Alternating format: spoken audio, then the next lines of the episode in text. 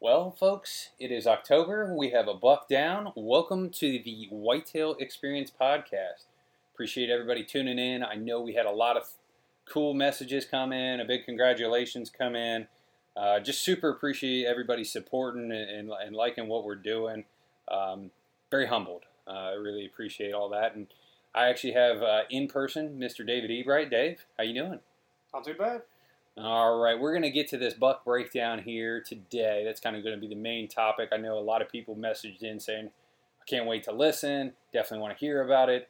Um, had a few other podcasts want to uh, talk about, you know, how it happened and, and whatnot. And I said, you know, respectfully, I'd like to break it down with you. You were there. Um, Yeah. You have thoughts around, oh, you and I talk hunting every day. It's just the right thing to do, I feel like. Especially during season. Oh yeah. Um, and obviously, this podcast is is brought to you by Lone Wolf Custom Gear. Uh, enter code WEXP at checkout. That'll save you a little coin. Um, by all means, that's the stand I used to to shoot this buck. Um, but yeah, man, it is late October. I had a very good week of bow hunting here this past week. Um, kind of kicking things off. What was that? Sun- Sunday night, Saturday night. I think Saturday. Saturday's when we had the better weather. We had a big front come in Friday. Yeah. Um, and you passed a buck on the, the first cold front in October. Let's touch The on that. earlier one, yeah, the earlier cold front. Yeah. Have we not talked about that yet? I no, you haven't been on the podcast. Too busy hunting and side hustle and dad life. yeah. Yeah, it was a pretty good buck. Um, I mean, it'll be in some of our films, I'm sure, later uh, in the year when we release them. But um, That was like October fifth. That was early. yeah, and, and honestly, you know, I, I got some intel on a couple bigger ones this year, or or else I might have shot him. Yeah, yeah, because he was, uh, you know, not not much different than the buck I ended up shooting. Yeah, I think it was younger deer. The one I passed was a younger deer, um, but he had good tine length, He did have good tine. um, and he wasn't as wide. But um, you know, probably would have been at you know 110, 115 mark deer. Sure, and you've got other tags this year, and, and you have a, a decent spot in Indiana you really like for the rut. Yeah, exactly. Yeah, I would definitely would have shot him and, and started traveling. But I got, like I said, I got I got a couple good ones here, and I'm kind of holding out for at the moment. Mhm. So we'll see how that goes.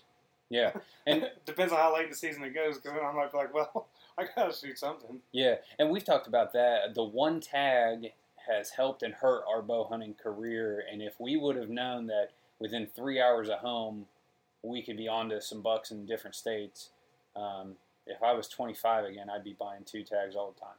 Yeah, and then Indiana's not that expensive. Yeah. Um, well, archery only is not that bad. Yeah, that's true. Um, I guess uh, you know. Okay, if we so you passed that buck, Yep. knowing about some bigger ones. Yeah, and then he, I mean, I could tell he was kind of a younger deer, anyways. You know, um, just he just looked younger with his body. Mhm. Um, so I don't know if I would have shot him or not, um, even if I didn't have some bigger ones I know about in the area. But I don't know. He was borderline. He's one of those deer you don't want to see. You know, we talk about this all the time. Yeah, We get a lot of these deer on camera, on these trail cameras and stuff that we run all year that are like, ah, he's a good deer. Don't get me wrong. I'd probably shoot him, but I don't want to see him. I don't want to see him first. You Yeah. know? Yeah, I would I would agree. We get a lot of those those those bucks we don't want to see because we just want that touch touch better frame. yeah. It- Whether it be oh I wish he had better brows or maybe I wish he had mass. It's just we're looking for that good fr- that better frame. Yeah. Yeah. Definitely. Best best way to, to, to describe it. Um, Yeah. And then you also went on a pretty cool hunt on the ground. Yeah. Um, in there after some bucks where, where the stand is just not an option and, and you felt the, the ground game was the the best way to go and leafy suit ASAT. Yeah. Yeah. I got an ASAT leafy suit that I bought years ago.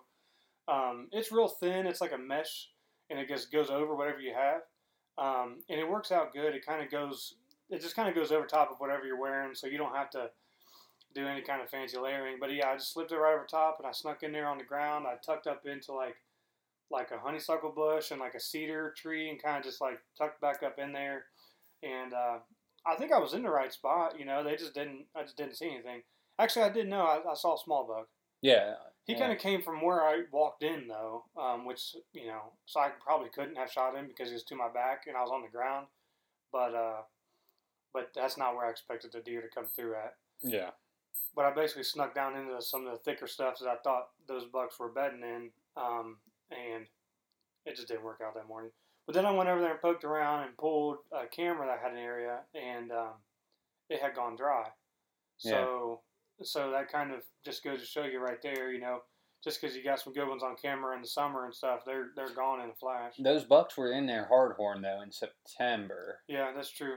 But uh, you know, like Heath Cisco says, I just need a picture. Yeah, I know I- they're in the area. I mean, that's right when the beans turn. You know, the beans turn right then. Then the corn becomes a lot more of a food source right way more oaks, just yeah. Yeah. way more oaks. Got way more pressure. You got people starting to get in the woods, especially on public land. You know, where we hunt at.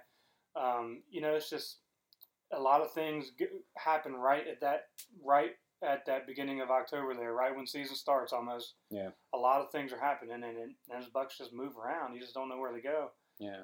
but they know that area. So you know you can always always feel like you can always fall back on that area come rut because those deer spend a lot of time there in the summer months and stuff. So they know that area. They know the does in that area.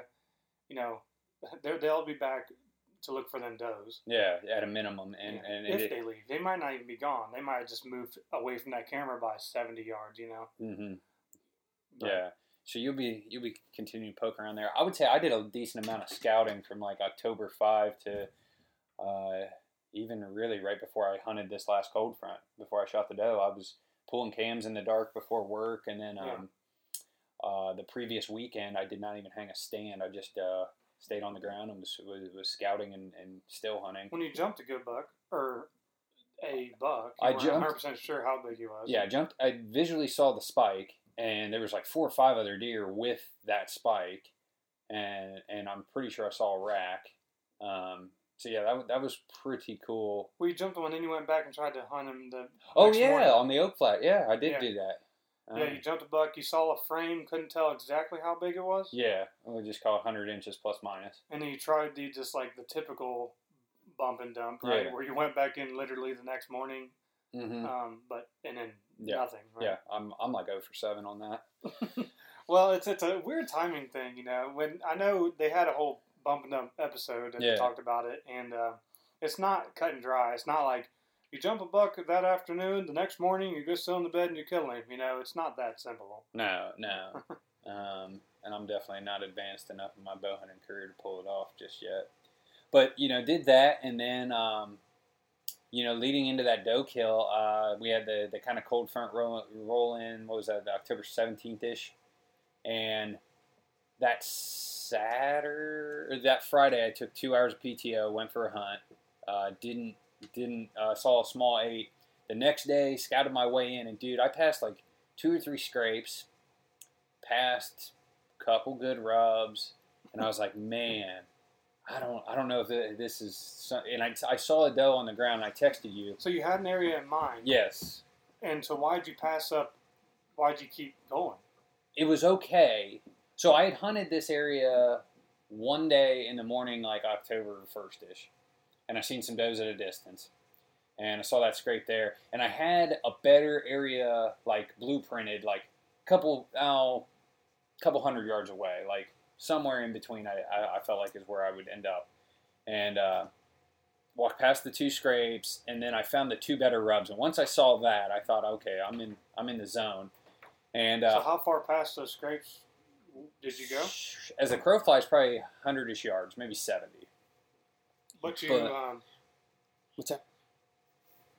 Do I have Hulu? Sorry, we are podcasting. We got Dave's daughter here asking about my Hulu. Yes, there is Hulu on the TV. Because Netflix doesn't work. Okay, you could try Hulu. This All is right. real life.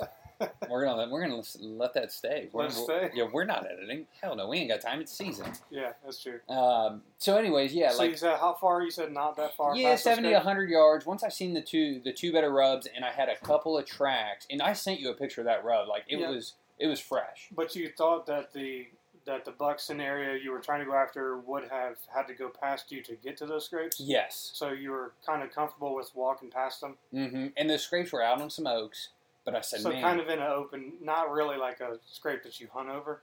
yeah. Although the trail cam revealed they were hitting that scrape in daylight. Okay. So, but but it was something that I just wanted more than just one thing to to stop and sit at. You know, I had a a, a crossing. Um, oh, a little like I don't know, connector trail between these two knobs. So uh, you know, there's a terrain feature funneling deer. I've got a scrapes, like three or four of those. Now I've got oaks. Now I've got a road. Like combining features and, and whatnot was kind of the deciding factor to set up. Yeah, that's true because that's that's something that's uh, everybody uh, talks about all the time. Because now the whole big new thing is to like scout your way in, find fresh sign, hunt over it, etc.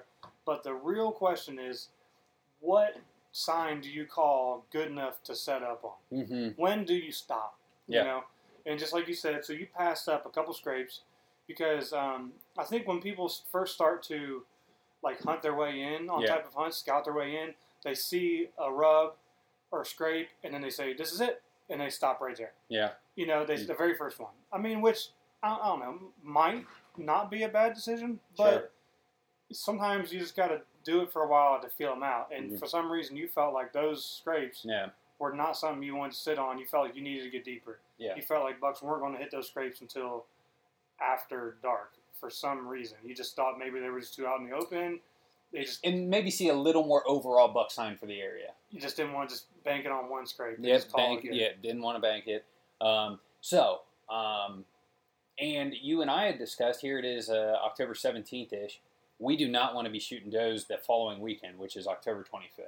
Yeah. like that is starting to get to a time period that you do not want to be shooting does. Personally, as a team, you and I talk like Mhm. not. uh, You know, it's just too Well- bucky, too bucky. And and well, in Ohio changed the, the rules for us, so that kind of threw a, a loop and everything. Because we used to just say, "Screw it, we'll wait till late season to shoot those." Shoot them in muzzleloader. But that now second you- gun. Yeah, but now in Ohio, you cannot shoot a doe after the first gun on Yeah. public land. after the last day of the first gun season on Mhm. public land. Yeah. and you can only shoot one. You only get one. So that then we basically that rule made us decide to start shooting some does early because we like to shoot does. We like deer meat, you know. Yeah. Um, and then you lo- you know you also like shooting deer for that practice aspect of it. Yeah, we've messed up enough, um, and that was another factor. Uh, so I'm sitting there in the stand, and you know, out of my last four arrows at Bucks, I was fifty percent Yeah. at this time, and I'm just like, you know, I could go for a confidence boost, Well, you know we, we and it's public land and we're only allowed to shoot one doe here in our state in Ohio. dude. there are hunts I don't want to shoot a doe because dude, Andy shoots does in dumb places,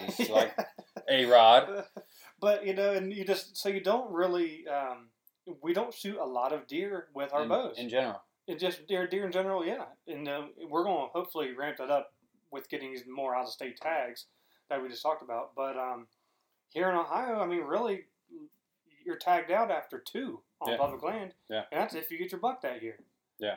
Um, so, you know, a lot of times we end up with doe tags come uh, gun season, which basically the whole team is looking like they're going to have doe tags come gun season. yeah, Um, you know, because like you said, as soon as you know, as soon as November hits, none of us are going to shoot any does. yeah. So um, yeah, so we normally try to fill doe tags then, but I mean, you might never let an arrow fly a whole season. Yeah. Well, and, and ideally, you like to shoot those on a morning that it's already frosted or, or it's cooler out, so Yeah. you got some time to get that meat uh, to the processor or Yeah. butcher it yourself.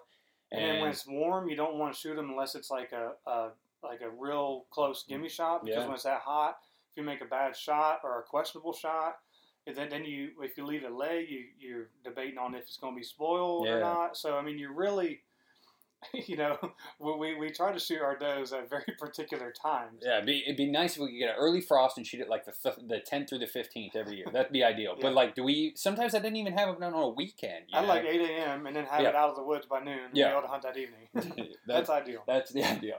So yeah, so this doe came in. She was going to give me a 15 yard shot, but I couldn't get to my bow. Otherwise, she would have busted me. Long story short, she goes out to 25 and then takes the trail to come right by me at like 18 to 22 yards. Um, But you said she was out on like a trail more around like 30 ish at first. when I saw her, yeah, when I saw her, she was 30 and yards. you were like, you know what? That's not a gimme. I'm, you know, I'm not going to take that as a doe. You know, Mhm. I'm, I'm in here buck hunting anyways, hmm and I'm so I'm not going to deal with shooting a doe at 30 yards, maybe hitting it a little Yeah. back or something. Have to deal with that whole track job all night long, ordeal, you know, for a doe. Yeah. So she gets to 15 and goes to get away, like walk, a, like take this terrain feature away from me, so her head's not looking at me. So I grab my bow. I'm like, okay, well, this game's over.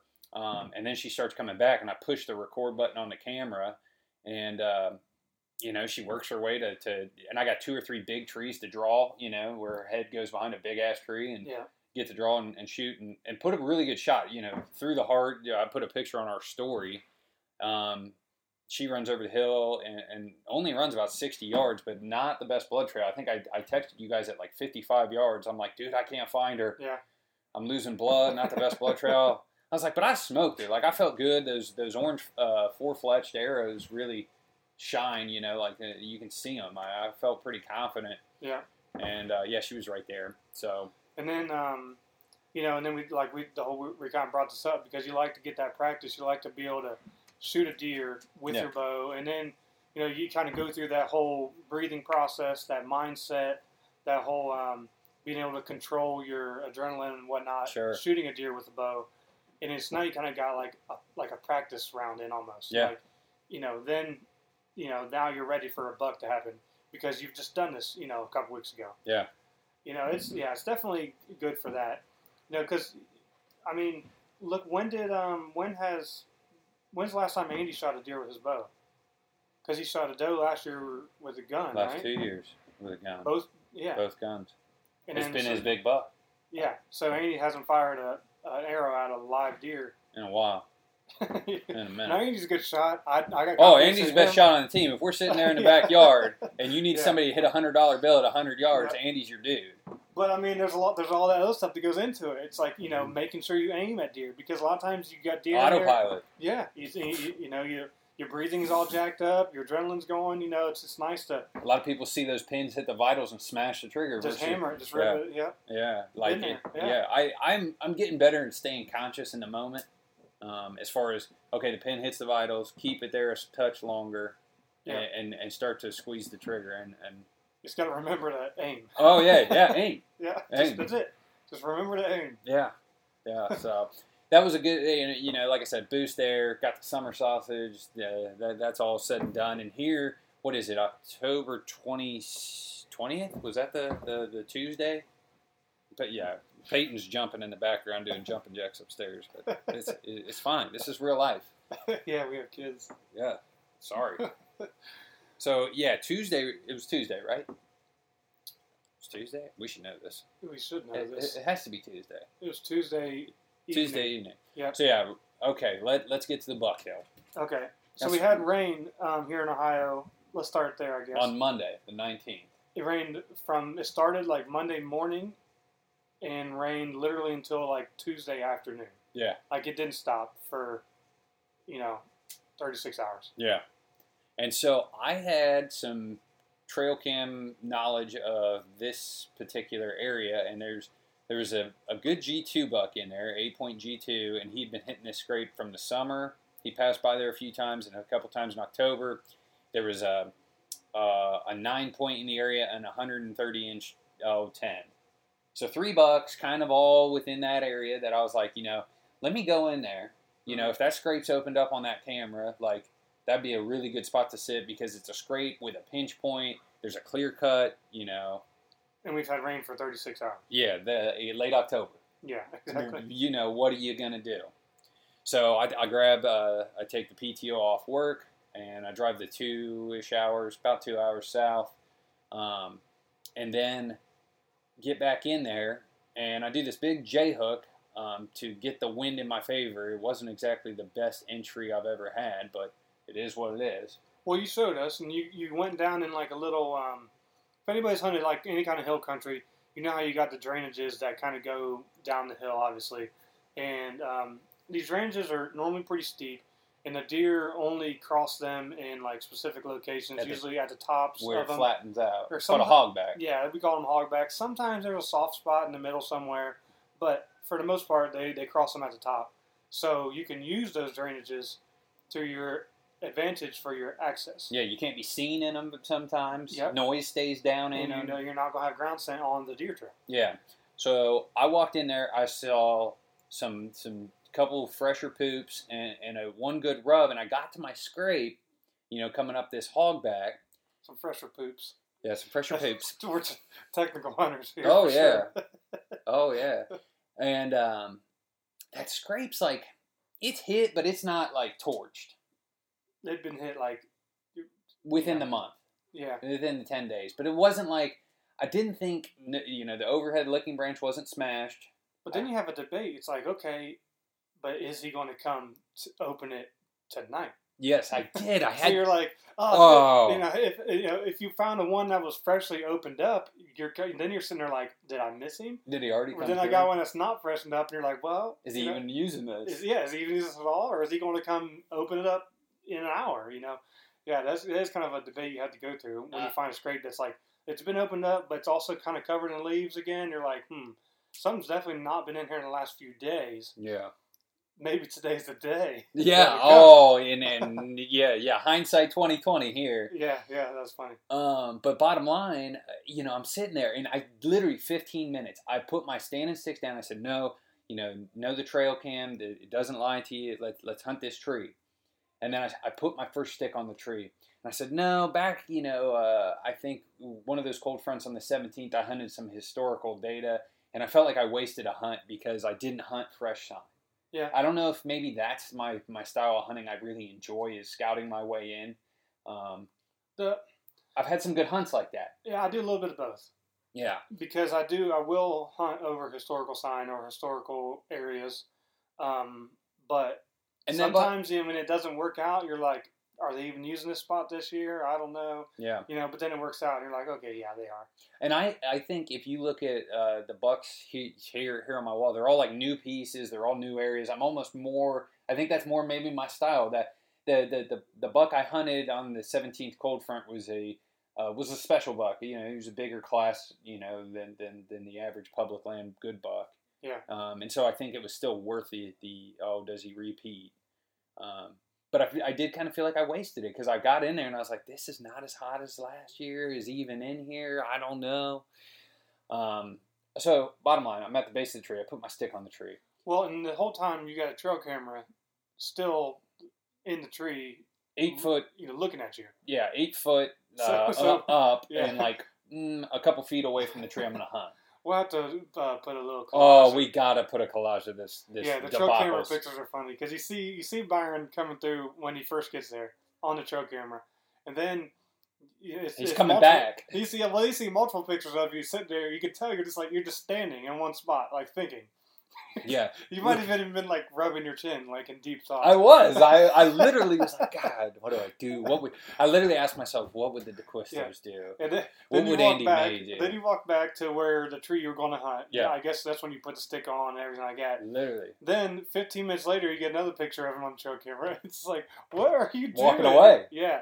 The So- whole time I'm like, what are you doing? Yeah, I had decided that I was not going to hunt that tree. I decided I was going to uh, walk and scout my way further because I could see there's beech trees. I know there's a pretty good trail system, and I had um, previously winter scouted the area to my north and knew that there was some some good stuff over there. And so I said, let me. I'm gonna keep scouting. I, you know, I just didn't have the confidence But you were kind of on the same, like, trajectory path. yeah, same, like, elevation. Yeah. Yeah. So I scouted that next sev- 60 yards and I saw two good rubs and I get to this scrape that is there's like two scrapes under this beech tree. Yeah. Total size of a car hood, you know. It was Yeah, they do that a lot of times with beech trees. You know, it's not like it's, it's kind of like a big area. You know, Yeah. like they might get there and, and, and tear up this this one little um, basketball size spot one night. The next night they, they kind of do like an adjacent little spot, and the next night that's kind of over here, and then over accumulation it ends up being like the car hood type size. yeah, I but don't that think I don't think like at one specific scraping time they're they're scraping out a whole damn car hood. yeah, I would just- agree. Accu- Accumulation effect. Yeah, Now, and I felt that scrape was on on fire. Like I could tell it'd been hit recently. It was bigger, and I had a hammer trail too that I'd come in on. I'm only about 60 yards from the trail cam. yeah, And I felt the the buck, the the G28 was north of me still. So if he came through, he would hit this scrape, and then he'd go to the trail cam scrape. yeah. That's that's how it played out in my mind. Which um, uh, after pulling the camera, I mean that's I was that's close. What, was what well they were doing that. Yeah. Just that day he, he did something different. Yeah. So I I decided I'm gonna hunt this scrape and looking for a tree. There's some giant trees. There's some trees where like I don't know. You got this beech tree right, and and the tree or the scrape is on one side, but the better hunting trees are on the other, and I could see a buck hitting the scrape, and you could see his legs and see his body, and and just not be able to shoot him, and then he walks away for whatever reason. You know, big woods deer, they can do whatever they want. Yeah. So I was like, well, I can't do any of those trees, and then I was like, well, here's this softball round oak, but it's next to a cluster of beech trees.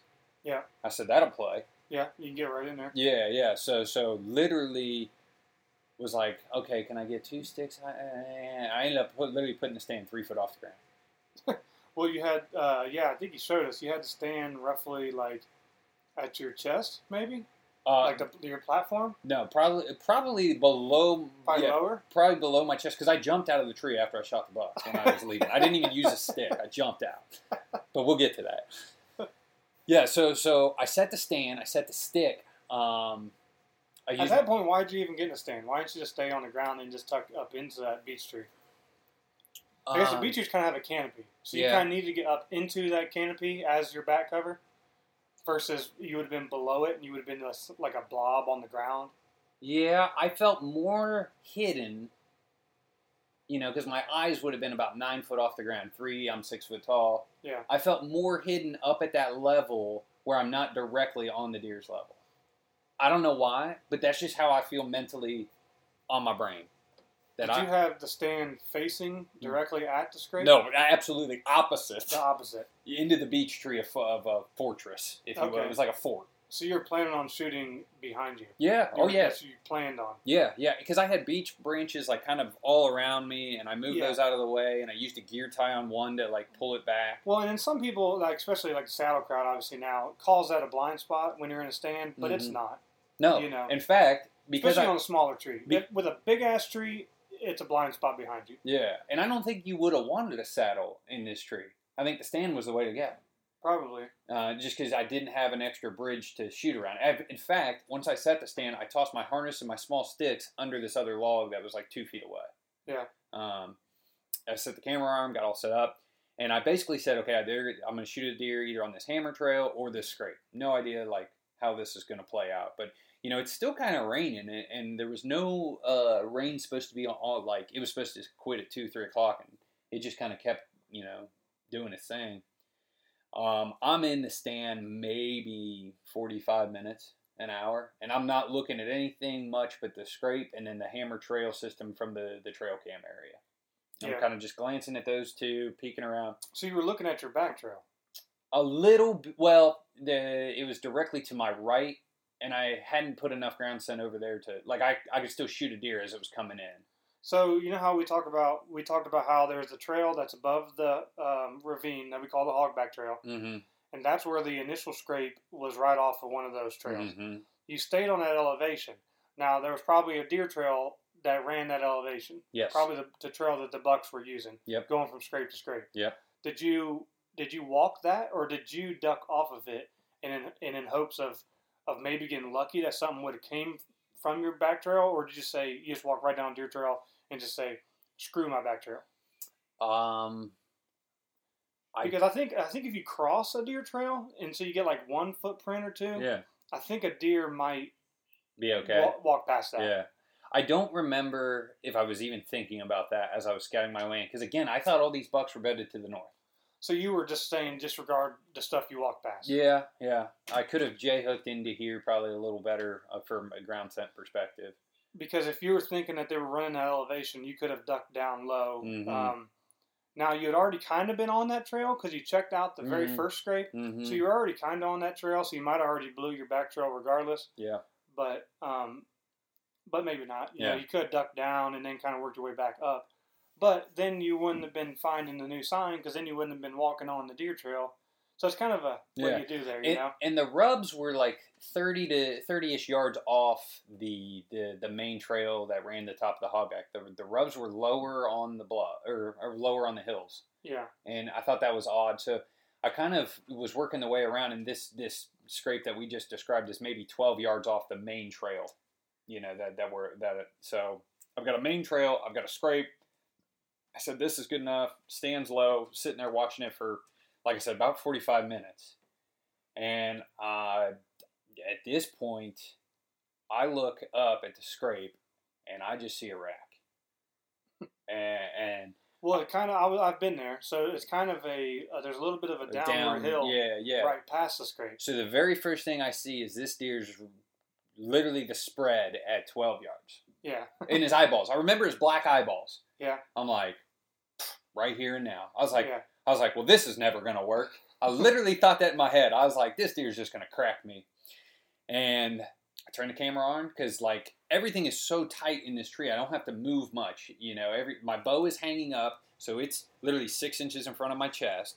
My camera is oh maybe above my belly button, but not quite to my chest level, and it's on the left side of the tree because I'm shooting around this softball-sized tree that I've hung my tree stand in, and Yeah. I'm shooting back towards the tree.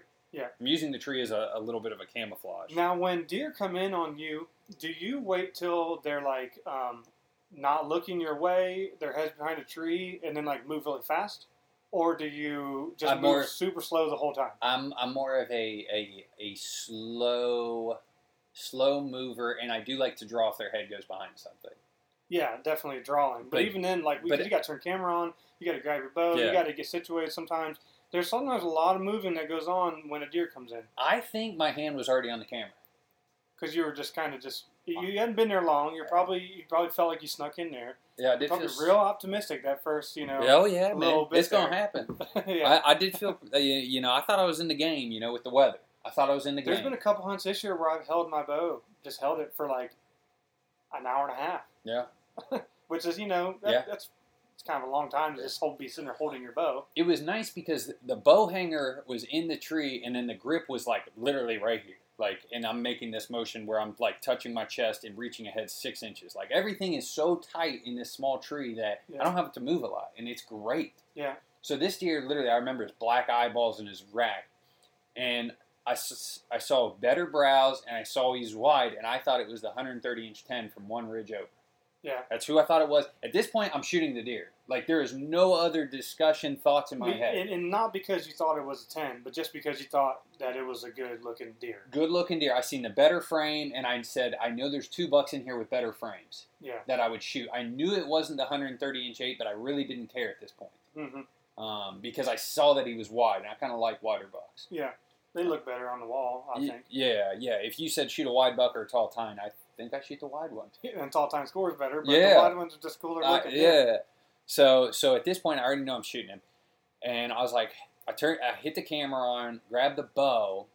At this point, he is ducking under the first uh, beech tree branches and coming up and sticking his head in the licking branches, and he starts shaking them left to right. At this point, I'm like, you know, if you're shaking your head, you, you you're not looking. Yeah. I was like, if I get to full draw, I can shoot this deer. That's Well, that's so- what is I am thinking right then and there. If I can get to full draw, So he's coming directly at you at first. directly at me, dude. Like literally staring down the freeway, but I've got all those beech trees behind me, and I got Yep. a small tree in front of me. But then um, he, at some point, he turns. He does turn. I don't know if that was when I got was drawing or whatever, but I said I just have to get to full draw, and I can shoot this deer because the scrape is seven yards from my tree stand. Yeah, and we shoot heavy arrows. We've been uh, pretty much full send on shoulders and, and stuff for Yeah, I a few because years now. Because it just seems when I hunt thick cover, quarter two shots are going to happen. Yeah. Yep. It j- Fixed blades, heavy arrow. Yeah. I mean, full send on shoulders, I think. Yeah, thirty inch draws, sixty five pounders. Like Yeah. Yeah. that's that's we, So you were drawn back with him facing you, facing me, but his head was up there in the branches. planning to shoot him chest. Oh, I'm chest fr- like quarter two. I'm low too, so I got favorable shot angles. Yeah, exactly. I mean, it's it's it's like my my little thought. If I can get this bow back, and even if he cracks me on the draw and stares at me for a half a second, I should be able to pull this off. And he actually ends up not seeing me draw because his head is in the branches, and he kind of turns pretty good broadside. Yeah. Um, you know, 70 80% broadside. I remember getting the pin, and I take one extra half a second and shoot. And he uh, he does tuck his ass, Yeah, he does. and he runs 30 yards and stops. I'm like, dude, he's going down. He's going down. Like, come on. And then I don't know. I thought about this a day later, and I, I don't think you and I have talked about. I don't know if he caught my ground scent over there because then he runs away. You think you ran over there, caught your ground scent? I don't know, but it's a possibility.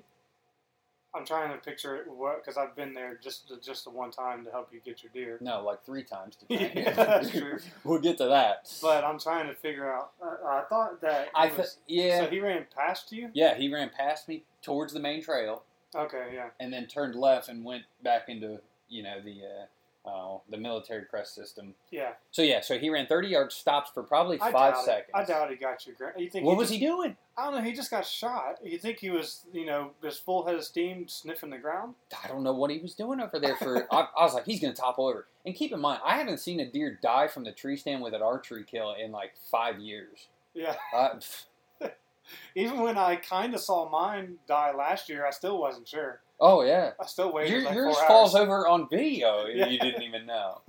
Um, my uh, my my low buck, uh, 2018 late October died within sight. Yeah, Um, and, Yeah. and I just didn't trust it, but exactly. you know, I, I wasn't 100%. But anyway, so this deer then goes on a, on a, a jog run away. I follow him and, and I'm looking for him, and, then- and then uh, he, he's out of sight.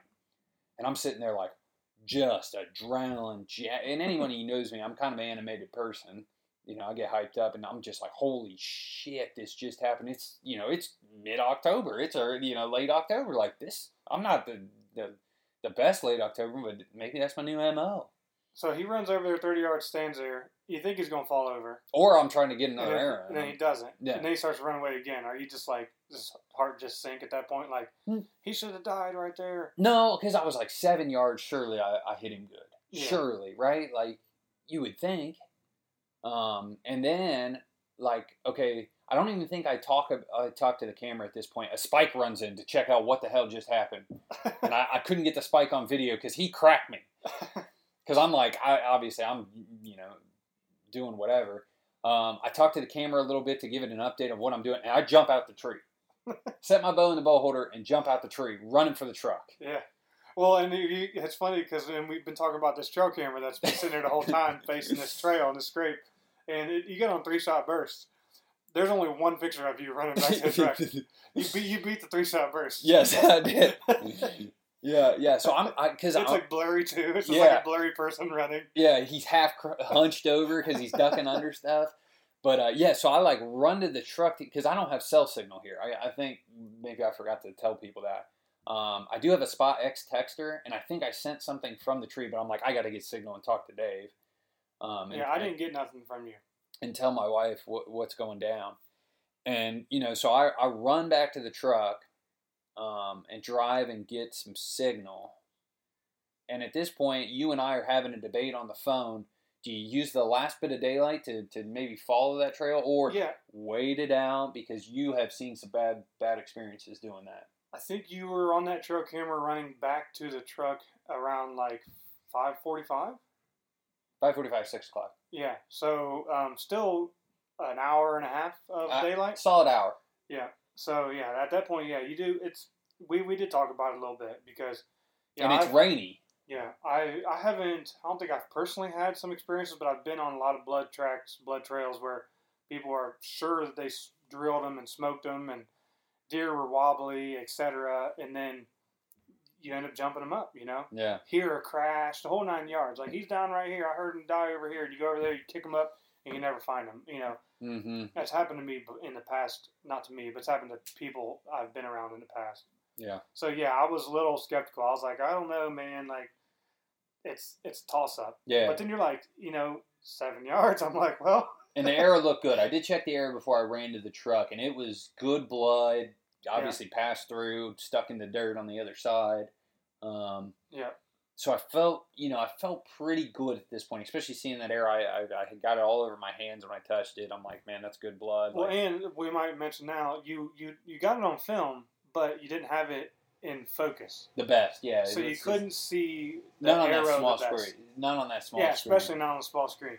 So you're even like, you can't just be like, oh, just look at the footage and see where you hit it. You can't. You weren't able to do that. And the fact I think it was seven yards, so everything is quick. so much It's, faster. yeah, yeah. Even if I had him at 15 or 20, you could probably see that arrow flight a little bit. a little bit. The fact that his antlers were up in that beech and the beech limbs are moving, it just made looking at the footage a lot tougher than, than a normal shot. Yeah, Um, but uh, so yeah, I call you. We had this debate. You said maybe go in there the last 15 minutes of daylight and, and follow that. He, you said don't go more than 60, 100 yards. Yeah. You know, Get an idea of the direction he's heading. yeah, get the direction. I'll be there in an hour. Um, But then obviously, if it's like pouring blood, you know, yeah. it's Yeah. a good thing to, to see. So I, I finished my call with you, and I, I think you actually ended up calling the troops. Or letting the, Yeah, the, the I'll let people know. everybody know. Yeah. Um, and A Rod decided he was coming on an adventure, Well, because he regrets not coming to your buck a couple years ago. Which I don't know why that would have been a haul. Um, just I don't know because I think there was me, you, and Zoe, Zoe. that year. yeah, and he just you know wanted to be there. You know? Yeah. It's always good to be there for a uh, you know it's for a buck track job and drag out and stuff. I mean that's that's some of the best parts of hunting right there. It know? really, yeah, it is. It's one of those things that like the family kind of goes, "Why are you leaving the house for your buddy's deer?" Yeah. Yeah, so, so, so as soon as you call me, I'm like, all right, I gotta go. I to kind of tell uh, tell Nikki, my wife, and she's like not the happiest about it. Like Yeah. she just got done like making jelly and like the whole nine yards. Yeah. I'm just like, you know, I mean, I got like a few really close friends who deer hunt. Like they can only shoot one buck a year in Ohio. Like this is a maximum going to happen like three times. Yeah. Like this is what it is. and, and when I pick up the phone to Dave, the first thing he says, he goes, "You only shoot big bucks on weeknights." It's the first thing he says to me. He goes, "You only shoot big bucks on weeknights." yeah, Because why else would I call Dave an hour before dark on a Tuesday when he knew I was going hunting on scrapes? Yeah. You know. yeah, I knew you shot one. Yeah, yeah. it's just like, why is he calling me? Uh, so, so at this point, I go back in there. Trail Cam picks that, that guy up, going back in there. Well, me and Andy meet up because we live a little bit of ways apart, but we meet up at a, a spot and we're on the road at this point. Yeah. And I go in there, and I'm not the best blood trail. I have a little bit of trouble seeing uh, reds, orange, pinks, and purples as far as color blindness. Um, but find my arrow, and I follow the blood. And uh, the first 30, 40 yards, not the best. Um, Typical though. typical. But from let's say 40 yards to the next, uh, once we get to the 40 to the 80 yard mark, like I'm like this is this is dying. Like blood on both sides. A couple spots where he had probably slowed down and, and better pools of blood. Yeah, that's what we assumed. I'm not sure though. You You know, know, we have no idea. But but you you you know once you guys got there, we we did. Now I got to a point, and it was somewhere around 80 yards, and I couldn't find the next drop. yeah. So I stuck the arrow in the ground. I said, "I'm waiting. I know those guys are coming." Um, But you had already, so you had already, you shot him. You jumped up the tree. You ran the tree. back. You had to uh, drive up the road. Yeah. To get service, then you drove back down, and then you. Uh, did you drop off some stuff at this point at all at the truck? maybe just my hunting bags. And then, Hunting bags. and then when you went back to, to, to so it had already been hour-ish easily, An if not an hour hour and twenty. before you even started tracking Yeah. at all. Correct. You didn't just like instantly run down the blood trail. Right. You know, you thought it was a good shot, seven yards. You know, I'm gonna do a little bit of poking around tracking. It's been an hour. Yeah. If you hit something vital, it's dead by now. Hopefully, yeah. Yeah. Usually, yeah. Well, not yeah. If you hit heart lungs, Yeah. So at this point, I find blood and I can't find any more. I stick a, a, an arrow in the ground and go back, tear down the stand, you know, kind of prep my stuff and head to the truck to, to meet you guys. Um, so I'm doing a lot of walking at this point. my hamstrings were sore. Dude, I ran the one time.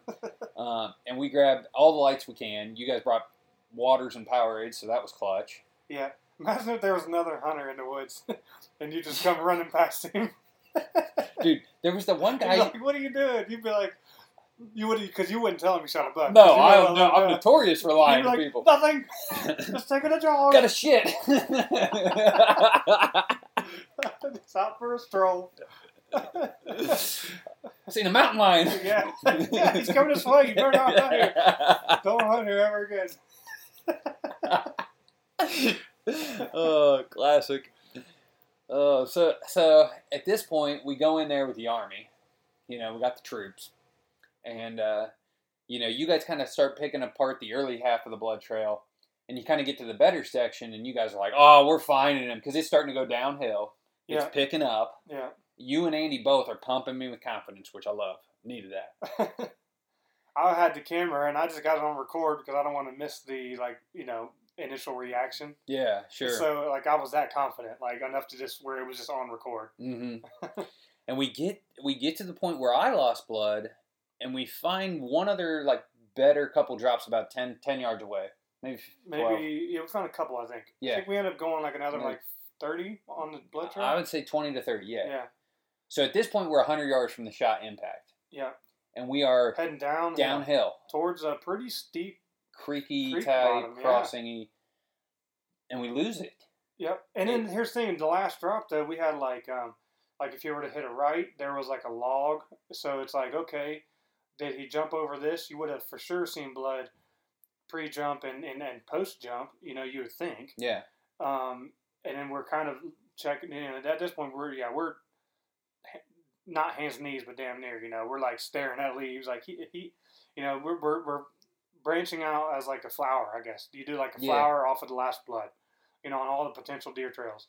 And um, yeah, we can't find anything. No, It's and crazy. and there's like like a creek system below Last Blood, and we're like, okay, if you cross that creek, surely you pick the three or four best deer crossings. Well, and you're going to see it. You know, it was steep enough to where anything would have slid on it a Mhm. little bit. You would think.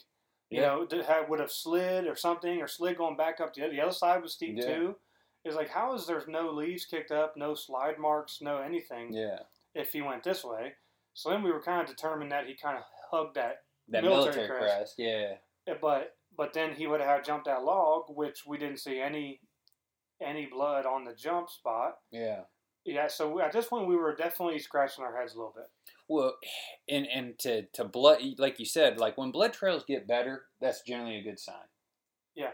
When blood trails get worse, that is not good. And this one was mysterious because it got better and then went dark, went blank. Yeah. And I'm I'm shooting. Uh, I mean, At that point, you, you think it's dead somewhere, like you know, within eyesight, and he's just like, you know, I don't know, like he just kind of bled uh, out, you know, Yeah, and then yeah. he's dead within somewhere really close, you know. I fought a lot of blood trails like that. It's like nothing at all at first. It's like picking up, picking up, picking up, picking up, and there's a deer. hmm That was just how this was, but there was no deer. Yeah. and it just stopped. It was Yeah. this ghost. Yeah. And at this point, you know, like you said, we kind of picked the best main like A to B pattern. Okay, he's going to go one of these three ish areas, and we kind of poked down him anywhere between forty to sixty yards, maybe Yeah. seventy five. Yeah, we didn't want to get too far. Um, we wanted we wanted to check. There was so there was a couple di- there was a couple um, uh, down ups like ravines, you Mhm. know, like just right there, like little ones. But it's like okay, let's go up here and check this little ravine and see if he because if have went down up that, you'd see something. yeah, and So we're like kind of walked that a little bit. we're know. like beaming all the down logs and like any log with like moss that like it like glows w- whiter, and it, at this point it got foggy as shit. Yeah, it was real foggy. Yeah, because uh, just yeah, it was like you could like the lights almost made it worse. Yeah, because the fog was like you know so so thick. Um, yeah, so we're seeing like logs, thinking it's a deer butt, you know, and just Mhm. so we're having to kind of check those. Like, what is that up there? You got that little flashlight that's a lot better. It's like a little spotlight almost. yeah. And then the, the the I guess the pro tip of the day is those camera lights. Yeah, That thing's a beast. So I got these newer little like I don't know, they're like four inch by four inch camera lights. They're they're used because they like I don't know do stuff with the cameras that doesn't make it uh, strobe mode, anyways. Um, but uh, bottom line, dude, they're rechargeable. They're like powerful beacons out there in the night, man. Yeah, you could land a definitely jet with those things, and they're they're easy. They, they they pack nice. Like even if you're not filming your hunts, not a bad blood tracking type. and there's little unit. plastic things. They're real light. you Yeah, yeah. Um, So we had that out too. We were looking, and um, like I said, we didn't want to go too crazy. We didn't want to just start but this whole process probably took an hour and a half. Well, because we would, because we, because we would say, okay, you know, we got all this blood, we're, we're going to find blood. And then we would kind of start to kind of branch off into flower, checking the next, you know, handful of trails, hmm and then we wouldn't find anything, and then we would, you know, and then we'd come back to blood, and then we're like, okay, if he went this way, he had to cross this little dip here. Let's go check that dip because you might see a track or Yeah. kicked up leaves or uh, some blood on this little dip because that's a little jolt in the, you know, in the system. Yeah. And then as soon as we go check that, and then we'd be like, you know what? There's got to be more, more blood. So then we kept coming back to the blood. we were determined to find one more drop to give us a bead on direction. yeah, uh, We yeah, really were. And this whole process, like I said, is an hour and a half. There's probably 500 f bombs that get dropped by myself because, like, you know, I, I literally I said this at the at the podcast. Like, you know, you know, if you look at the last four arrows I've launched at bucks, I've only found two. Yeah. And then, and then plus where the last drop of blood at was kind of an odd spot because Mhm. we had we had a, um, a a very good potential option where he could have curled back to the left and went down and up that little creek we're talking about at a less steep location. Yeah. But he would have had to curl back. Mm-hmm. We're like, okay, that's a very good potential. If He done that.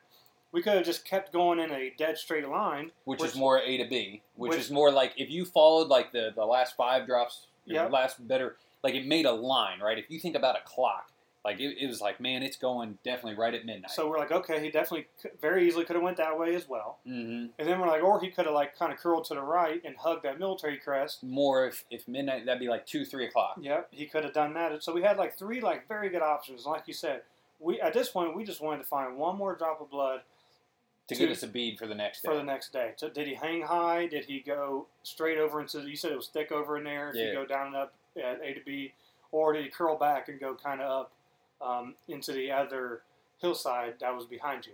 So we had three options, you know, and we just needed one more drop of blood, and we just couldn't find it. Could not. And And then, and then I debated on taking off the next day. and I told you not to because I had lost all confidence at that point. I feel so bad when other people take time off or energy, gas, effort to help me and I don't recover. You know, Zoe drove to Indiana one time because I was damn sure that that's still the best blood trail of my life. I don't, I never found that buck. Yeah. Um, you know, and and at this point, I do feel very defeated. And like I said, I have never found an archery deer like that got wounded. Oh, you backed out and came in the next day. I, I think one, um, but like you know, not a good batting percentage. Usually, when you got to come back, it's It's it's, not not, a good thing. Yeah. Yeah. I did not feel good.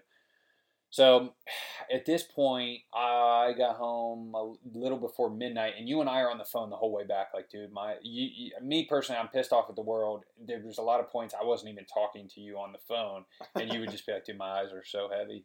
yeah, I was getting tired. Oh yeah, yeah, yeah. but but we have to do that to help keep each other awake. yeah, It helps. It does. Helps pass the time. yeah, long drives. Yeah.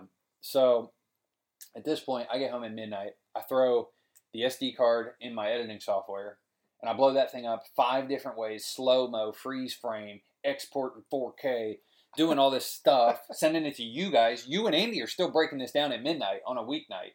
Yeah, You know, and we should talk about this. So the footage, there is a flash of red in his ass. yeah, And we thought, oh my God, those orange fletchings, Byron shot him in the ass yeah, hundred percent. at seven yards. You got to retire from bow hunting. I've missed him at seven yards, so I can't say. So, so- but what what it turns out once we got the footage blown up, we could tell it was one of those beech tree uh, leaves that it was just turning from green to red as he was shaking it. yeah, Then you pointed out a leaf that it, you can kind of see that gets cut and drops. Yeah, because you, yeah, you, you, yeah, you hit a couple leaves when you on on the shot, just barely. Yeah, And we, we cut a leaf in half. It looked like literally we watched this clip. thousands. yes, Thousands. Dude, we might as well go work for CSI. How we break these clips down. I'm throwing effects into my editing software to like like We show brighter that colors. We could go find that leaf. We did find that leaf. You're like, there's the leaf you cut in half when we were walking out. That's crazy. Because yeah, because but it but it's a it's a when you when you hit that leaf, it's like um, it kind of flutters kind of near the shoulder of the deer in the in the video, Mm-hmm. and so I think most people were like, oh no, that's the leaf on his ass, and then you, then you see that it's like here, that's a shot. You hit him right there in the shoulder, and you see that little little flash of, Mhm. of that leaf. It kind of goes towards the shoulder, and um, Yeah. but then I'm watching it over and over and over again, and then I'm like, yeah, that might be it because it looks like it. And then um, then And- I start playing it with sound, and the sound doesn't line up with that leaf, in the ass. or no, the shoulder one even too. Oh, really? The, So, the, the beech leaf that you cut in half that Yeah. flutters down, it, kind of looked like the shoulder shot. hmm It didn't it didn't line up right with the sound of the pop So there was a pop. yeah. So what made you say the the arrows in the front half of the deer? Um, Was it that mark?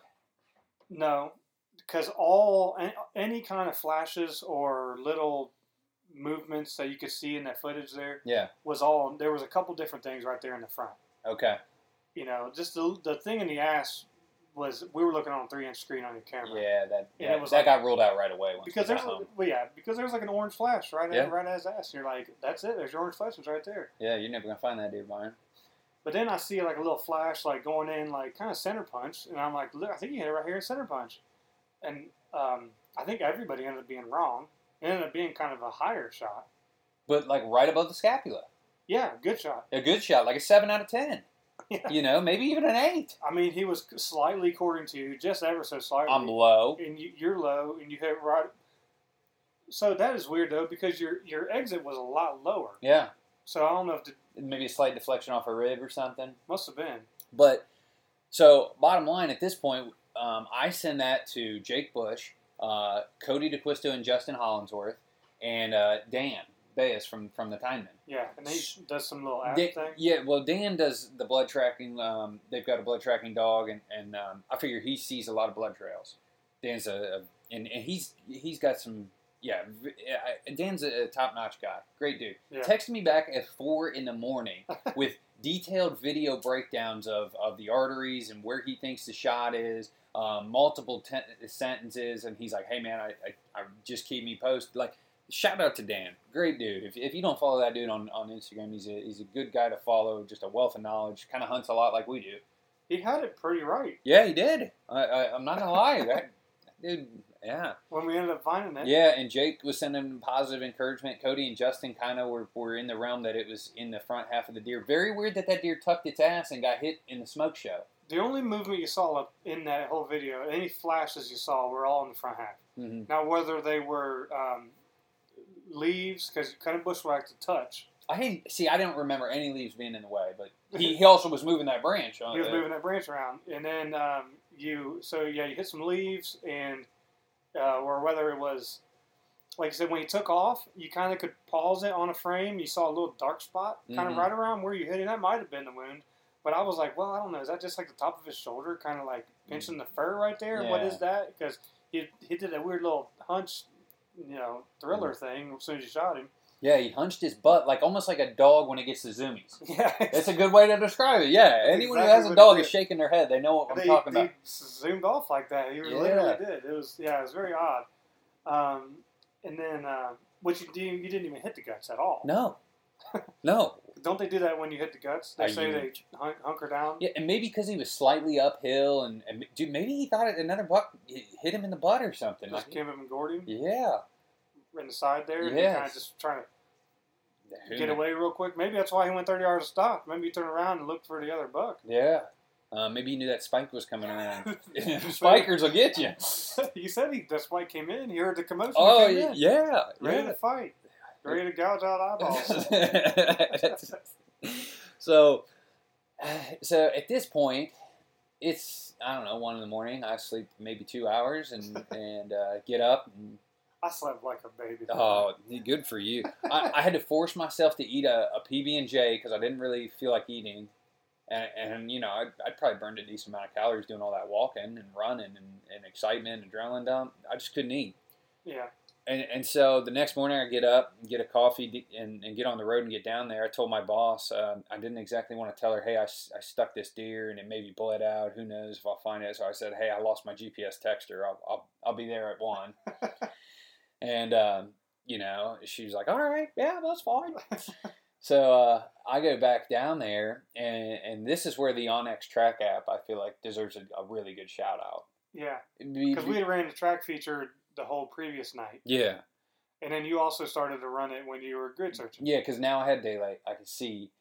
I had enough time that I said I can scour these ridges, and I can I can put some miles on the boots. You Yeah. know, this is like a shed hunt at this point. Yeah, and running that tracker, yeah, that, that helps Oh, you so it's much. so It keeps you organized when you're when you are grid searching or Yeah. when you're shed hunting. Yeah. So so shout out to, to onX for that feature alone for this situation. Like that was Yeah. That was a ten out of ten. So I uh, I you, like we said he was headed. Let's say twelve o'clock was kind of the, the if you were following the blood trail, you said he was going to go at twelve o'clock. So I thought that was the highest po- possibility to start the search. Yeah. So I get on the military crest across the creek and I start working towards that twelve o'clock area. I get all the way to the road, up on the hill. I go back, you know, 20 to 30 yards different elevation. And then I get back to the arrow-ish area and I go back the ridge system 20, 30 yards. And at this point, I'm, I'm almost to the top third. Um, I walk the ridge all the way back and kind of loop back into the, the arrow location. I said, okay, that kind of eliminates almost A to B at this point. Yeah. Um, and you know, I said, well, let me A to, if I look at A to B, I'm on a on a ridge system adjacent from where we lost blood. Let me loop out that point and just cross that whole hillside out. So I start low and I work the first military crest, and I'm walking. At this point, it is sunrise was somewhere around eight. It's it's probably nine-ish in the morning. I'm on the low military crest. I'm looking at the bottom of the creek, thinking he could be down there. And I'm also looking up the hill. It was a little before then. Yeah. Okay. And sure enough, man, I walk. You know, this is probably 35, 45 minutes into the grid search, and I look up the hill, and all I can see is a brown, roundish figure. Yep. And I'm like, that's that's got to be a deer. and it doesn't even occur to me that it's my deer eh, until I take a couple more steps. Well, I, I really thought I got tricked by a log. I wasn't emotionally letting myself say that's a deer. Well, you probably been tricked by thirty of them right Oh. before that. Dave, and your head is going through my like I got up to this like log jam greenbrier area, and I'm like, Dave would tell me go look under every log because you just don't know, And when they don't, when they're wounded, they'll tuck in somewhere to die. dude. Yeah, they'll do some crazy shit. Yeah. So I see this figure, and I, I think I move five to ten yards closer, and then at that point I am pretty sure it is a deer, and and the front half of the deer is behind two big logs or trees. Yeah, that's that's another thing. We'll get to it. Yeah. So I'm like, huh. So I pull my phone out because I'm thinking this is either gonna be it or some like this could be it. Like, and and you know as I'm walking up the hillside, I realize that it's a deer, and it, it's a damn good percentage. It's my buck. Yeah. And I just can't believe it because it, I just did not expect to find it. I just haven't had good luck with, with leaving stuff and, and having archery type debacles and then finding them. Yeah. And it turns out, dude, we were 60 yards. You were maybe 40 yards from this buck at one point. Yeah, because I checked the creek down there. I was just below him. Yeah. Um, Probably yeah, probably forty yards. But where he was at, so he ended up tucking in. There were these two massive trees that kind of uh, double tree split at the base, whatever. And this is we're on a steep hillside, and you know when you get right up behind those big trees on those steep hillsides, you got like a little flat spot. Yeah. You know you finna find like a lot of buck beds in these typical locations, right up against those trees and stuff, on that little tiny flat spot on the hillside. And he was right there, tucked up in that. Like so, I wonder if he.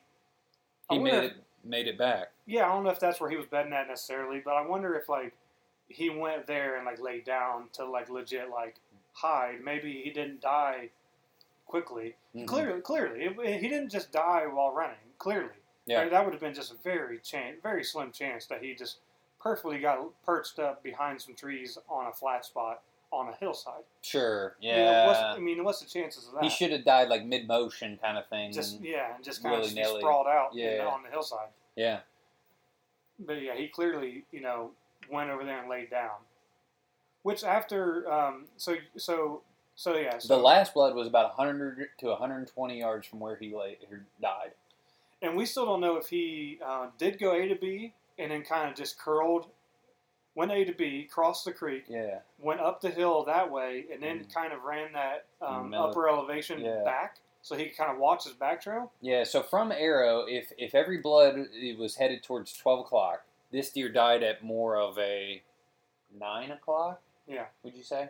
But down and up a ravine. But down and up. Yeah, very uh, like He very easily could have J hooked back into that spot, laid Yeah. down, and watched it so he could watch what was going on down in that valley. everywhere he just came from, Yeah. watch his whole back trail. Yeah, or maybe he was bedded there the prior day, and he was just trying to get somewhere safe that he'd already laid for twelve hours and thought was secure. Thought was safe, yeah. Which w- that bed actually made sense for those winds that were kind of shifting from north to east that day. Yeah. made perfect sense. And he might have lived for. So we when we ended up, you ended up finding out, it ended up being what we think was one lung liver somehow. Yeah, and obviously arteries, veins, because you know you, Everything's you- right in there. when you you know Ranch Fairy has a lot of stuff on this when you have arrows that go into the front or half of the chest cavity all the tubing uh, of, of movement is is like garden hoses so if you clip a garden hose you know you're losing stuff versus when you get out towards like the the, the ass end of the deer all those like key veins and arteries, blah blah blah. They're all like a paracord. They're a lot thinner. Hmm. So think about it. If you put a slit in a garden hose and a slit in a piece of paracord, what's going to dump faster? Yeah. So so yeah, obviously that arrow did some damage. Yeah. And like we said, probably a seven to eight out of ten on the good shot scale. I mean, it's right where you shoot them. You know, you can post the pictures of the entry and exit. I mean, Yeah. I don't think you'd ever be upset about that. Mm-mm. Um, and he didn't go far, but was he alive when we were tracking that night? I don't know because he would have probably took off, but he might have. It might have took him, you know, a half hour, forty five minutes to die. Mm-hmm. You know, so he had enough time to go and get to a secure location. Um, you know, or he might, he might have lived for maybe five minutes. Yeah. That's enough time to go get to like a spot you feel safe and lay down. You know, Yeah. you know, and Especially die. for deer. Whereas, like, if you just blow out a heart, they just run till they crumble. So at this point, I run up the hill. I freak out. I do what I, you know, just very thankful at this point. Um, I go back and get my my my Kuiu bag um, and bow and camera, and I send Dave a text from the the Spot X. Uh, it's like a it, it's like a Garmin InReach, but it's like a, a lower end. Not I, I, it's it's like hundred to two hundred dollars cheaper, but it's got a built-in uh, you can send keyboard. text out, Yeah, but you can't get text. I can. I think I was just having signal issues where I was. Because Um, I texted you back. So I get a text while I'm at work that just says found him at like eight forty five. So I clocked out at nine. I just hit the road and I tell Andy and he's like, Screw it, I'm leaving too. so Andy had a family emergency. yeah. so Andy gets out of work too. And uh yeah, we all and we did we head down there and uh we you know and then so at this point you had no idea I thought that you knew we were coming. Because I thought you might have got my text back. Yeah. Or I thought at some point in time you're going to go to the road and, and call. So me and Andy just driving, and then um, it kind of hits us when we're driving, like, you know, he might not even know we're coming. So then we get down there, we get in the parking spot, and we look at the truck, and uh, the jet sled's still in the back, and we're like, "What is he doing?" I'm like, "We're like, is he?" Um, now we're kind of a little like worried, like, you know, if he would have came to the truck, clearly you would have went out and called us. If you would have got to the truck, yeah. he would have drove up the road and called us.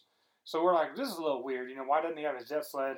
Um, but nonetheless, we're like, okay, let's grab some stuff and grab the sled. And, You brought waters. yeah, we grabbed waters to clean off whatever we need to. Well, I just figured you might just be taking a long time gutting it, you know, or you had to get a bunch of pictures and you were just, you know, wanting to get some photos and the whole nine yards. So we just thought it might just be taking a while. I don't know. So we're walking in there with the, pulling a jet sled and with some waters and some Gatorades and stuff, and uh, and we're we get back in there and we're just kind of looking around and. And I'm like, well, I don't know where he's at, you know. So we're kind of looking, and I think I might even try to whistle, but I can't whistle for shit. So Yeah. and then you're like, I hear a noise up in the hills, like, Dave, It's like- yo! and then you come running down the hill, like, oh my god, I didn't think you guys were coming. yeah, I didn't. I I, I like You had you had the deer quartered, Quartered. at that point. in bags yeah, because I thought uh, I thought I was doing it solo. And last year I I drug a sled. Um, and if you look at me, I'm I'm a whopping 180 pounds, and, and pulling a 200 plus pound buck is no no easy task for me. And I don't care who you are. You know, it's just not at this distance. It, it was not going to be a fun day. yeah, and you got to learn how to do it and stuff because you've never, um, you normally take your deer to processors. Yeah, I've always and I've always, you know, me and Andy grew up processing our own, so you doing all that by yourself, you know, you kind of get to learn and kind of Yeah. figure it out. a little out west experience too. Yeah, yeah, So- just kind of figure out how to do all that. Yeah, it was one of those things that I said, okay, if I'm going to do this solo, you know, me personally, I am built to put 40 to 60 pounds in a backpack and go two to three times, even if I got to go a mile, then pull a 200 pound buck a mile. I'm just, you know, I'm built more like a runner, and I can do mm-hmm. that a lot easier than I can. So, so that's why I made the call. Plus, I had a pretty good down up to to to, to navigate. Yeah. So I had started to quarter, and essentially, yeah, I was done with the quartering process. Which I'll say this: when we put that head on the Kuiu bag, because that was the only thing we, we used the jet sled to pull all the quarters, and it still probably weighed hundred ish pounds, I'd say, the jet sled with all the quarters, Maybe. Yeah. maybe. But the uh, the Well, you left the neck meat on the head. yeah, that's true. So that thing was like thirty pounds. Yeah, It was because the heavier necks than I are thought. rutted up and stuff. And, Yeah. they necks get a little, you know, they get pretty big. Yeah. So so you know that was that was kind of the story, and I had to jump on a call at one thirty. Still made it. yeah. So you, yeah, next time you can get that neck cut all the way up to like the back of the head. Yeah, Mm-hmm. I'll you do can that. get it way up there, yeah, and get that neck meat you know, off and and then you know while you're quartering it. Yeah, and I'll probably take my time a little bit. Like if it would have been something I'm just going to shoulder mount, I would have had to do a better job on the cape. Yeah. You know, but I learned how to do it. Yeah. And honestly, that'll be the way I do it. I think it'll it, it'll be a coin flip. You know, Quartering it out. quartering it out, it, depending on location and, and really hillside and help. Like it, it but that, it took me probably an extra half hour after gutting it. So you say 10, 15 minutes to gut a deer, and then it took me an extra half an hour to to the back pelvis was kind of easy.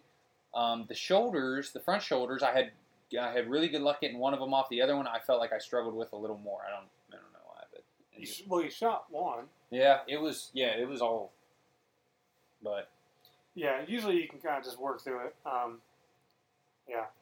Um, so where are we at now? So now all then so, so then we're dragging the sled out, and yeah, it was funny. We you posted a couple pictures, and then, Yeah, know, some guy's like, "That's an empty sled. What are you fools doing?" I was like, "Well, buddy." yeah, just kind of weird angle of it. So- Yeah, I was like, surely two guys using the. Oh, and Dave brought up the the, the greatest idea. Use that double stick that I had in there. Well, because you have the, thinnest rope I've ever seen on your jet sled. Why have you not put anything bigger on that? You've had that thing for like ten Now, years. now wait a minute, folks. I'm the only member of Whitetail Experience to ever own a deer cart or a jet sled, so Dave can pump the brakes. So I'm we're, we're dragging it out with this. It's like as thin as like paracord. I'm just like, this is just ripping my hand off. What are we doing here? And then you had your, your double stick with you, Yeah, and it just worked perfect to just put that little rope over over that double stick and just have like a perfect handle. yeah, It was just you know because initially when when because I we were dragging it up that steeper hillside. yeah, And I'm just like, dude, this is tearing my hand up. Why are we doing this? And then I was like, initially, I was like, we got to be, we could probably put like a stick on here or something like that. Grab like, and I was like, oh, let me see that stick right there. And it just, yeah, just got it was perfect. A couple of people commented, "Hey, that's a good use." Yeah, yeah. I just, it just kind of got lucky. Just happened to see it. Yeah, right well, and I brought it in there to pull the trail cam on our way out. Yeah, Um, which we didn't use because I monkeyed up there. yeah, that's how all our cameras get stolen. You put cameras on small trees; they're easier to find. Yeah, So yeah, that is that is my 2020 buck story. yeah. And oh no, we didn't tell the whole trail camera story either. Oh shit, folks! This is worth your time. So when uh, so so like we mentioned earlier in the podcast, you got Byron on trail camera when he first gets in there. Um, it was when he first going into the woods for his hunt. When he's hunt, this is the day he's, he's hunting. Um, and Four o'clock. yeah, you get him on trail camera about four o'clock, and then you don't see him for a little bit. And then you get him on trail camera about four fifteen again, still thinking. And then he uh, Walks away. walks away, goes to, to, to the other spot because you were debating on hunting that spot for a long time. Yeah. Um, and like I said, when you access that spot, you came up that drainage, so you weren't working that trail. Yeah. You were staying off the deer trail. Um, then you're in there after a couple bucks, one being the buck with the, bigger G2 G2s, the G2 130, 130 inch so, eight. so we pulled that card out. So we got Byron walking away from that spot at 4.15. At, we'll say, 5.15, you got the G2 buck, the G2-8, on that camera heading towards you, uh, following you, basically. Yeah. Well, he's, he's pointing that way. Yeah. You only got one picture of him, though, because I think he got your ground set and bolted. Yeah. But he was literally heading that way. He was heading right to that scrape from the way you kind of from the direction you came in. But you j hooked, so you, you could have shot him. Right? Yeah, I If you could have stayed maybe, there, you I could could have have maybe him. shot him. Yeah. Yeah. And then and those, those two bucks, the other buck you shot came from the other direction, so they were going to meet head They were, on oh, they were going to kill each other. right, and you would have been right there. Wouldn't that have been Then- awesome? So we got him. You got him on trail camera at five fifteen. Then it was like five like forty five. You are running down the- on the, on the on the trail camera running. So it's like all this happened. You know, it's like so. this trail camera documents everything. Yeah. So like four o'clock, you're in there. You know, you, then you disappear. Then you're on it again because you just second guess yourself a hundred times. Then at you know five fifteen, you got the big buck on it heading towards you. Then you know five forty five, you got you on it, sprinting, Sprinting. back. You know, and then uh, And then, Then the you got- army, the army comes in with the headlamps. yeah, then like, you got you again going. You went back in there to track, yeah. and then you got you coming out again, and then you got all of us coming in there. Then you got all of us coming out. You got all of us going in there again. Yeah, the next day. The next day, And the final picture is me with that the head on the the, the Kuiu bag Yeah. coming out. Yeah, so And it's kind of cool. Yeah. We'll have to we'll have to document that hunt, and we'll definitely have to comment when the G2 buck sticks his head up. And we had found out that both of those bucks We're had been working. Battling that They've been, scrape. they've been working all those scrapes there because there was we There's probably up, five. yeah we ended up seeing some more when we were uh, Dude, daylight. Yep. Then there's a cow six in there. Yep, yeah, Andy needs to go in there and shoot that cow six. yeah. That's yeah. yeah there is a 250 giant- pounds, six point ninety inches. yeah, he is a tank, and uh, he's probably the least the one biggest. in there. He's the biggest bodied of them all. Yeah, and he's the one in there the least. The G2 bucks in there. And then yeah, but they were all in there daylight multiple times within the last week. Yeah, it seemed like it, the scrapes got hot.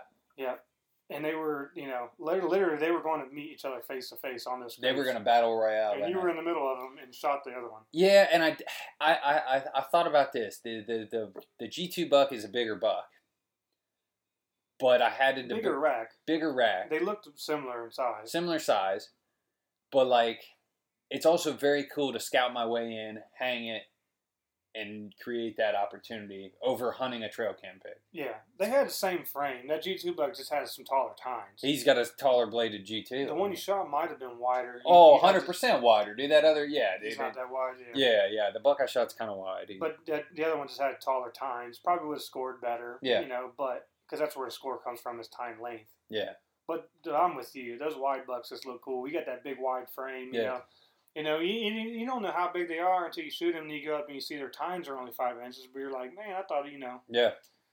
big old wide frame coming in, massive. You know, The dark chocolate rack. Yeah, that that rack is super cool. Yeah. Now I don't know that too. You might want someone listening might know better than us. No, I, I've, I've, It's I've, kind of a darker timber area. yeah, t- I've talked to a couple people about it, and Whitetail Legacy uh, did a podcast with a guy who um, I, I don't know if he killed a buck out of CRP because it was a very white rack, and then he killed another buck with a dark rack, and he figured he was bedding in another area of his farm. But they they, they, they talk about that and think about my uh, 2018 buck where he was bedded. Yeah, CRP, big white. white. Yeah. So yeah, that, that, that darker timber in that area, that buck was was, was definitely in there a lot. Yeah. And so the wider racks are more bedding in something, you know, to get a little sunlight. sun- sunlight. Yeah. Makes sense. I just wanted to confirm. Yeah. You're look, we're looking at Byron's bucks on his wall now. Yeah. Well, that one kind of makes sense based on where he was shot. Yeah, because he's kind of just you know Similar habitat. similar, but he's not he's not as dark. Mm-mm. More a little bit more open woods, Yeah. and then you got um That one doesn't count because it sat in the garage too long and got too much daylight. yeah. So. And All right. Yeah. I, I think we're gonna wrap this podcast up. sounds good. All right, folks. There's the story of uh, Byron's buck and all the debacles that Debacles. followed after the shot. Doubt. Sleepless night. Yeah, but that's fun though. You know, we you know Andy. It's like- fun now. Well, it was fun in the process. I like trailing deer and trying to figure out that stuff and Oh yeah. you know helping people get deer out. Like now, don't call me when you shoot a doe. Yeah. no, I'd come help. No, don't, don't folks. I'm gonna out Dave right now. I was hunting there when I the night I shot my doe. I had does at like 50 yards. I was on the ground, and Dave texted me, "Shoot that nanny. I'll be there in an hour." I text Dave an hour later after I shot one out of a tree stand, and he goes, "Uh, I'm out with my wife." So I'm gonna I'd out already left. All right. Well, folks, thanks for listening. Uh, appreciate you guys tuning in. Appreciate you guys liking the the stuff. Uh, I did put out a October no hunting tip type video for uh, killing bucks on public land late October today. So check that out. Appreciate you guys tuning in. We're out. See ya. Team Harder Books.